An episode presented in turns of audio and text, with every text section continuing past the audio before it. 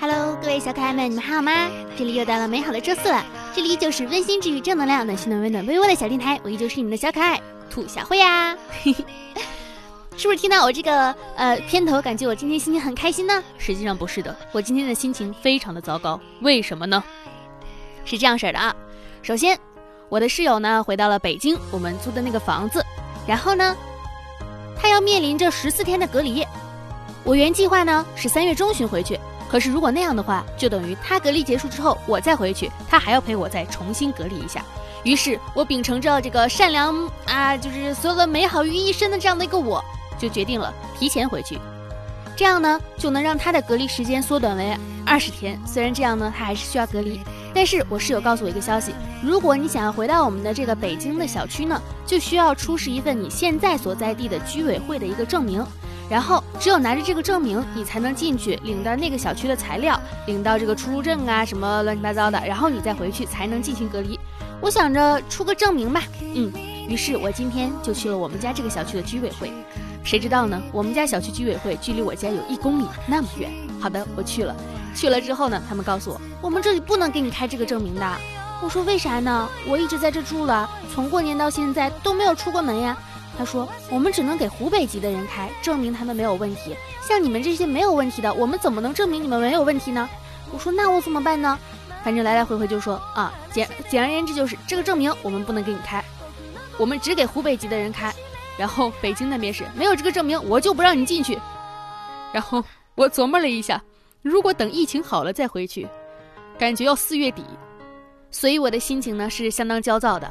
但是在心情非常焦躁的时候，本来想着，哎呀，要不然今天割了吧，就是躺着看看电视不好吗？就在此时，我打开了我的朋友圈，我看到了很多喜马拉雅的主播发了一个认证，认证啥呢？就说他们获得了这个娱乐月榜啊，然后有了一个金威。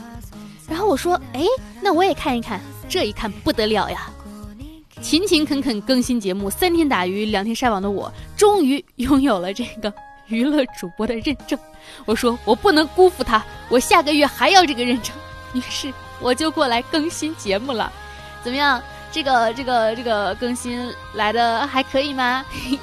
好了，总之呢，现在马上要开始我们今天的节目，希望大家能够保持一个好心情。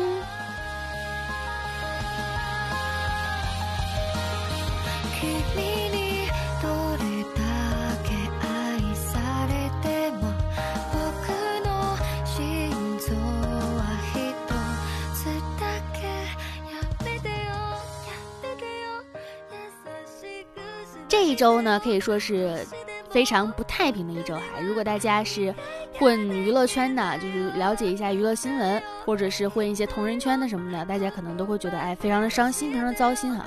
就觉得二零二零年怎么这么多糟心的事儿呢？从二零二零年一开始到目前为止，就觉得哎，生活实在是太苦涩了。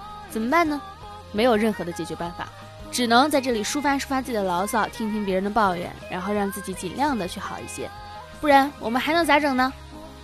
最近在家待着，就是也没什么事儿干嘛。那说怎么办呢？就打游戏，跟朋友们一起打游戏。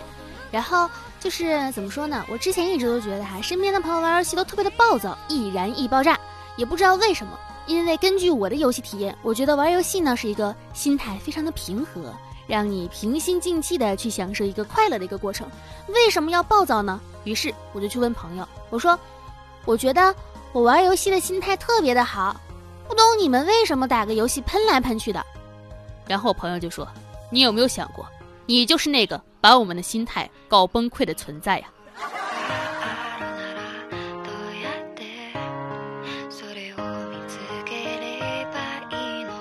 啊，是这样吗？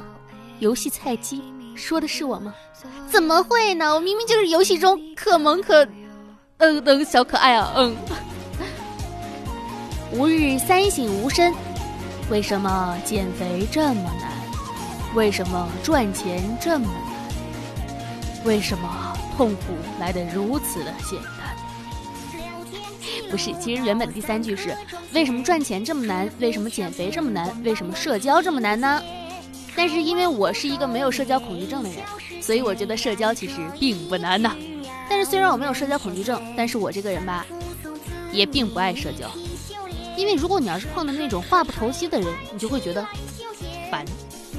前几天呢，就是我们终于经过了四年一次的这个二月二十九日，大家都非常开心的，纷纷的去发朋友圈去纪念啊。也不是说多开心，就是很想纪念一下这一刻，然后回想一下四年前的自己在干什么，现在在干什么，希望四年后的自己在干什么。因为最近呢，大家的心情都不是特别好嘛，所以呢，其实基本上的希望还是希望平安健康，希望四年后的今天呢，能像四年前一样，在等待欧洲杯，等待奥运会，计算联赛冠军的积分，祈祷欧冠的下一轮，而不是像现在这样时刻的担忧，寸步难行。那些你以为的平淡无奇、按部就班的日子，其实就已经是来之不易的一个幸福啦。唉，希望我们每个人都平安，不止四年，而是年年岁岁的平安。平安最难得呀！现在非常怀念热闹的人群，怀念我们那些奶茶啊、螺蛳粉啊、麻辣烫啊，想出去快快乐乐的过生活呀。其实呢，人的共性就是喜欢的就会付出，牵挂就会联系，不付出就是没那么喜欢，不联系就是不想联系，简单明了啊，对吧？只要你不跟我联系，其实我也可以忍得住的。有一部很短的这个俄罗斯的一个宣传片哈，就是我觉得这个片子还挺好的，讲给大家听。二零一六年呢，女孩说她想当医生；一九九六年呢，青年说他想买辆车。一九七二年，青年说他想看到冰球队拿奥运冠军。一九四五年，青年说他想活到战后成家立业。根据姓名推断呢，他们是女儿、父亲、祖父、曾祖父。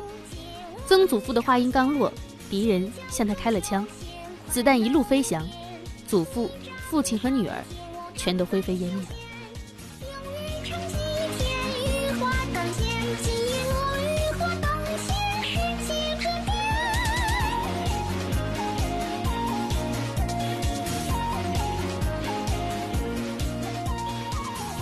还是想推荐给大家一个，就是我最近正在看的一部日剧哈，叫做《来世还要好好的做》。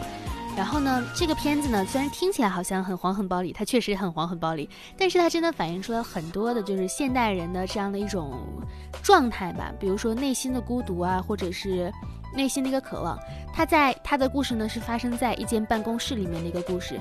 呃，那个公司呢是做这种呃游戏啊，然后什么的。里面呢，形形色色的人，每个人呢都有自己的一些小毛病。比如说女主角呢，她就是没有什么爱好，唯一的爱好呢就是嘿嘿嘿，还不懂吗？就是跟各种约炮。然后呢，她有五个炮友，然后这五个炮友呢，也是每个人都有自己的习惯和爱好，就是那些小癖好什么的。然后这个女生呢，就会常常觉得自己，如果要是没有这些炮友，总有一天会离开她嘛，她就会觉得很空虚，因为自己没有其他的爱好了。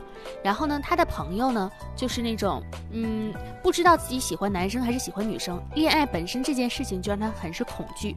她唯一的爱好呢，就是去养养蚂蚁啊，不是唯一的爱好，她的爱好就是养养蚂蚁呀，然后那个去写写耽美啊，然后画画同人志啊，观察男孩子和男孩子啊。然后还有一个一个男生呢，他呢就是跟女主角很像，他是男生版的女主，就是各种约炮，然后很讨厌妹子们对他就是缠着啊、黏着啊那种感觉。然后还有一个呃，还有一个是有处女情节的一个男生，但是那个男生呢最后却遇到了一个伪娘，然后并对他跟他在一起的一个恋爱的一个故事。整个这间办公室里面呢，每个人都有每个人的问题。还有一个就是每天勤勤恳恳工作，希望能成为漫画家出道的。然后他呢，会把自己攒下来的钱拿去去嗯去找去花钱找女人，你们懂吗？懂吗？然后并且从他那里得到了安慰和快乐和幸福。里面的台词呢也都还蛮经典的，就是会反映一些你当下的一个状况。看完之后呢，我相信。大家都会稍稍有那么一点点的共鸣，就是有担心啊，有焦虑啊，有短暂的幸福和快乐啊，就嗯，我觉得还挺好看的。然后在第一弹的 APP 上，还有人人视频上面都可以看得到。其实就是感觉，当代人呢为什么会觉得孤独和缺爱呢？就是总觉得心里有一股空虚的一个感觉。什么样的人会让我们觉得有一种想要依靠的一个感觉呢？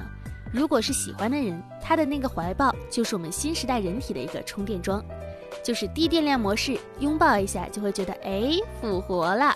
拥抱真的能够给人以一种满足感和安全感，幸福和快乐呀。你有多久没有拥抱过了呢？最近大家不是都在用那个直播软件啊，或者是办公软件嘛？然后在网上工作或者说上网课，就有一种那个嗯，有个办公软件叫钉钉，大家知道吧？有一个有一个同事，他就在群里面发说：“老师，我的钉钉出问题了，我的钉钉它无法使用了。”我为什么笑的这么大声，而且这么？你们懂了吗？就觉得好厉害呀，小老弟，这是大事啊，赶紧去医院。老师也爱莫能助呀。所以你们的钉钉有问题吗？当弟弟的西语言老师遇到网络崩溃无法签到的时候，崩了，等等吧，还是签不上，没事，我也打不开。然后签到也没有办法用了，怎么办？于是西语言老师说：“算了，我自己写一个程序吧。”然后来签到吧。好了，看多么的厉害，对吧？其实哈，当疫情结束过后呢，学生们可能会分出现这种明显的两极分化：自律的会越来越优秀，遥遥领先；不自律的呢，各种糊弄假学就会落后一大截。不要假装努力，结局不会陪你演戏。特殊的时期呢，要记得扎实学习，不要落下哦。不管是学生还是我们工作啊，都是在这种忙乱的时候呢，就是去好好的提升自己，这永远是没有错的。所以一起加油吧！看到了 最有趣的一个，就是提问说，想配一台万把块钱的电脑，请问要花多少钱？回答万把块钱。好的，谢谢。他是个傻子吧？感觉有一种无懈可击的有趣感。你们知道一个消息吗？马上就要到白色情人节了，届时，请记得准备好礼物，回送给情人节送你礼物的巧克力的女孩子。哦，你当时没有收到巧克力啊？那没事啦，那没事啦，那没事了，那没事啦。给大家分享一个奇怪的姿势哈，猫奶是什么味道？怎样才能喝到呢？今天突然很好奇，就就试了一下。我不是变态哈。猫生完半个月了，按理来说应该是奶水最足的时候。于是，我趁着它侧躺喂奶的时候，把小猫崽拽开，尝了一尝。入口的时候还是有一点咸味，然后就没有了。我吸不出来，明明刚才那只猫仔还在吃，所以那个乳房呢，应该是有奶水的。而且我又换了两个看起来鼓鼓的乳房试了一下，也没有出奶。现在我觉得很郁闷，还有点别扭。猫好像有点惊讶。但也没有不让吃，挺大方的。奇怪的知识增加了，猫挺大方的，心想放过猫吧，怎么还抢小猫的口粮呢？啊，颠覆，颠覆猫舍好吗？第一次和人连麦睡觉是一种什么样的感觉呢？第一次和人连麦睡觉，虽然那个点儿应该算是午睡，但心情呢还是照样的忐忑与紧张。我还是想保留自己矜持的一面，所以闭了麦。听着他讲话就好，我能睡得很安心。谢谢你，有你陪伴着，我的睡眠可真好呀。网课老师，哎哎，那你啊，这个画风不太对呀。如果用手机给对象发送一个“我想喝一杯芋泥波波奶茶，不要芋泥，不要奶茶”这三句话，他们会有什么反应呢？网友们说：“嗯，我想喝奶茶，芋泥波波奶茶，不要芋泥，不要奶茶。”我没波波，我是男生，啊，想喝芋泥波波奶茶，这个奶茶有点特殊，不要香芋，不要奶茶，只要波波。那你喝空气啊。想要芋泥波波奶茶，不要芋泥，不要奶茶，要波波。波波卖完了啊，给你换成啪啪可以吗？看蜡笔小新，里面就说有一段台词是说，美女啊，就是要把钱花在看不到的地方。美女要把钱花在看不见的地方哦，钱总是莫名其妙消失的原因，好像找到了，找到。想给各位看番的老爷们啊，推荐一部新番。这个新番呢，如果你没有追的话，会亏一个亿呀。但是这是一个一月新番哈，就是其实已经播了。它的评分呢，现在是九点九分，有九点七万人评分九点九啊，就是。这是一部讲述了进入杀人犯潜意识世界探案的一个科幻推理动画，类似于源代码加上盗梦空间加上刑侦美剧，现在呢九点七万人，评分九点九分。故事环环紧扣，毫不拖沓，全员智商在线。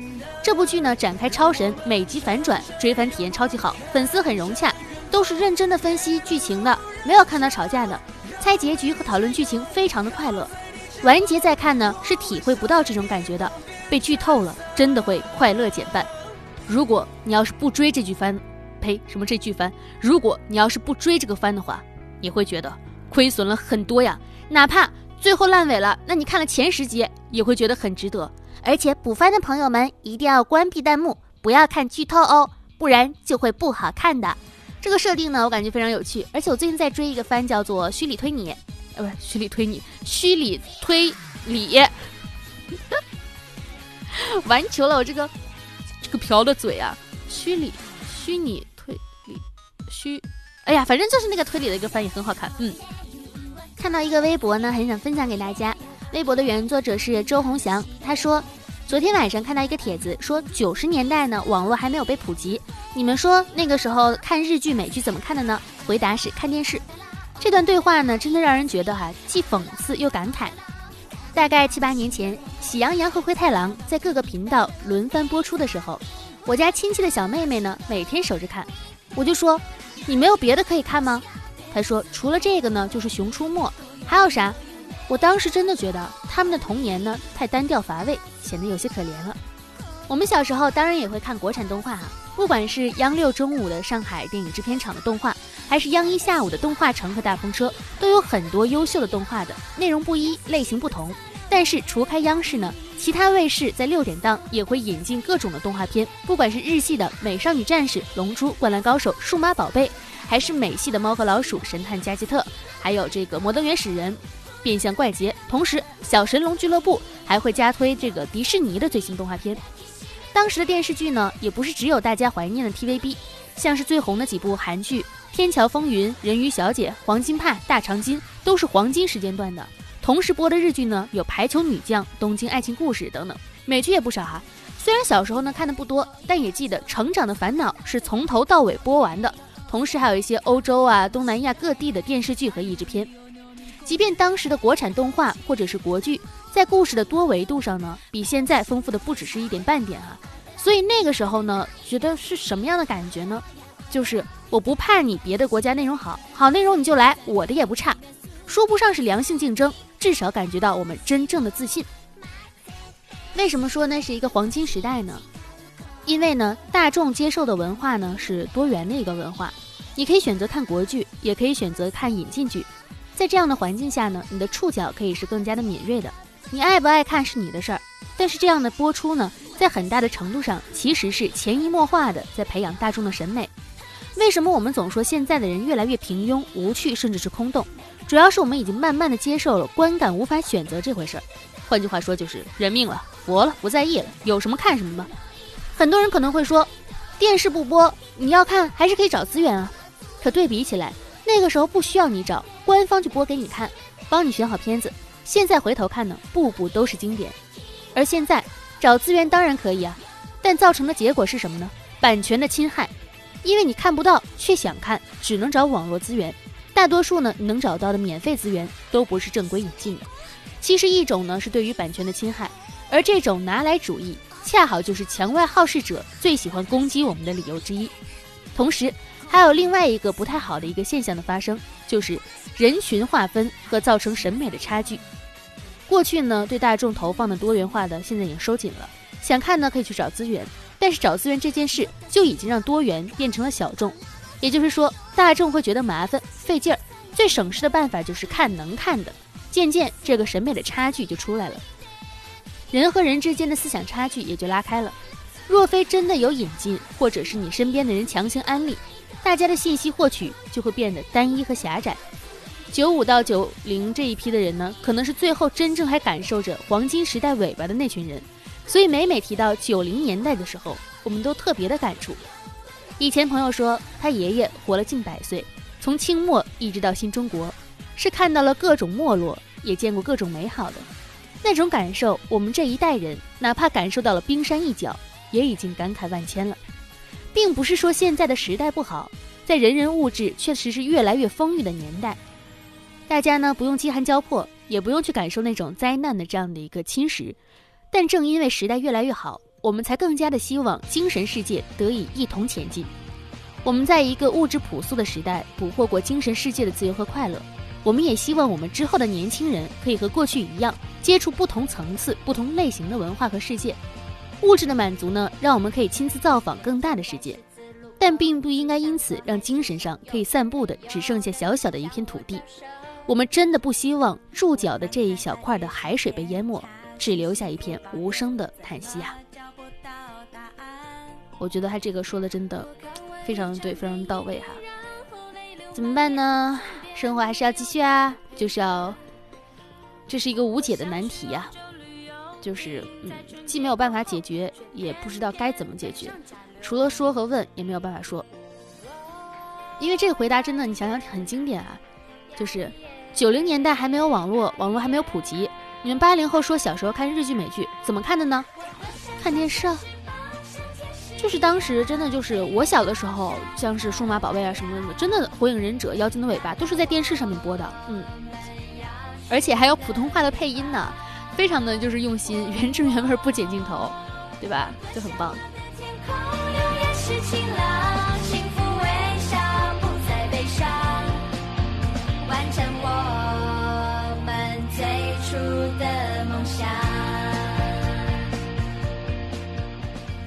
希望大家呢能够多和健谈的人一起吃饭，为什么呢？因为他们不抢菜呀，嘿嘿。不是将来时，不不不不不是过去时，不是狗主人绝望的过去时。别灰心，至少你的银行存款比马云爸爸更接近一百万呢。爱情的味道呢，其实只是他洗发精的味道，还有沐浴露的味道。为什么我会知道呢？啊？有的时候就会觉得哈，我简直就是一人一爆炸的一个体质，每天都感觉着就是我怎么这么喜欢生气啊？我觉得我应该跟灭火器谈个恋爱才对得起我这个一人一爆炸的体质。哼，你们知道长久交往的秘诀是什么吗？就是与伴侣轮流当个废人。比起在现实的生活里，游戏玩家在游戏中走过更多的路。我今天一天呢，就走了我二零一二啊，不是二零一二年。我今天一天就走了我二零二零年一整年的路，为什么就是去办那个开头说的那个去办那个证明？结果呢，那个证明呢，到现在我还是办不了，我也不知道回北京该怎么办。我三月九号就回去啦，然后我但我刚刚给居委会打电话，然后那边就说可以进去的，但是我又听我室友说说门口的老大爷没有那个证明呢，就是绝对不让你进去的。所以我也不知道该怎么办了，嗯，反正到时候再看吧，总不可能真的把我拦在小区门外吧？哎，心好苦，我好累，人生怎么这么累？算啦，不知道这一期的小电台有没有给你们带来什么想法呢？然后如果喜欢我们节目呢，可以欢迎点击订阅、点击关注，然后多多评论、多多留言哈。如果大家有什么想不开的呢，随时可以留言告诉我，然后我可以给你们回复啊什么的，然后私信我也会看的。如果呃，这期电台呢会在新浪微博上面发布，新浪微博的名字叫做“浮夸的大哥兔小慧”，浮夸的大哥兔小慧，还有没有没关注我的，赶紧关注起来呀！然后我的 B 站呢也叫“浮夸的大哥兔小慧”，会发一些视频啊什么的。然后如果不习惯在微博上面听电台呢，可以去关注一下喜马拉雅、呃蜻蜓 FM、网易云音乐，在上面搜索“一兔为快”，一兔为快，兔是兔子的兔，点击关注就可以了。另外呢。如果有小伙伴想要加入我们的听众群哈，我们有一个 QQ 的听众交流群。其实这个群很久了，只不过我一直都没有去管。大家如果喜欢听节目的话呢，里面有差不多一百多个小可爱吧，人也不是很多。然后这个群的呃群号看一眼啊，这个群的群号是五二四六三一六六八五二四六三一六六八五二四六三一六六八。嗯，好啦。本期节目到这里结束啦，感谢大家的收听，拜拜！记得点击订阅哟。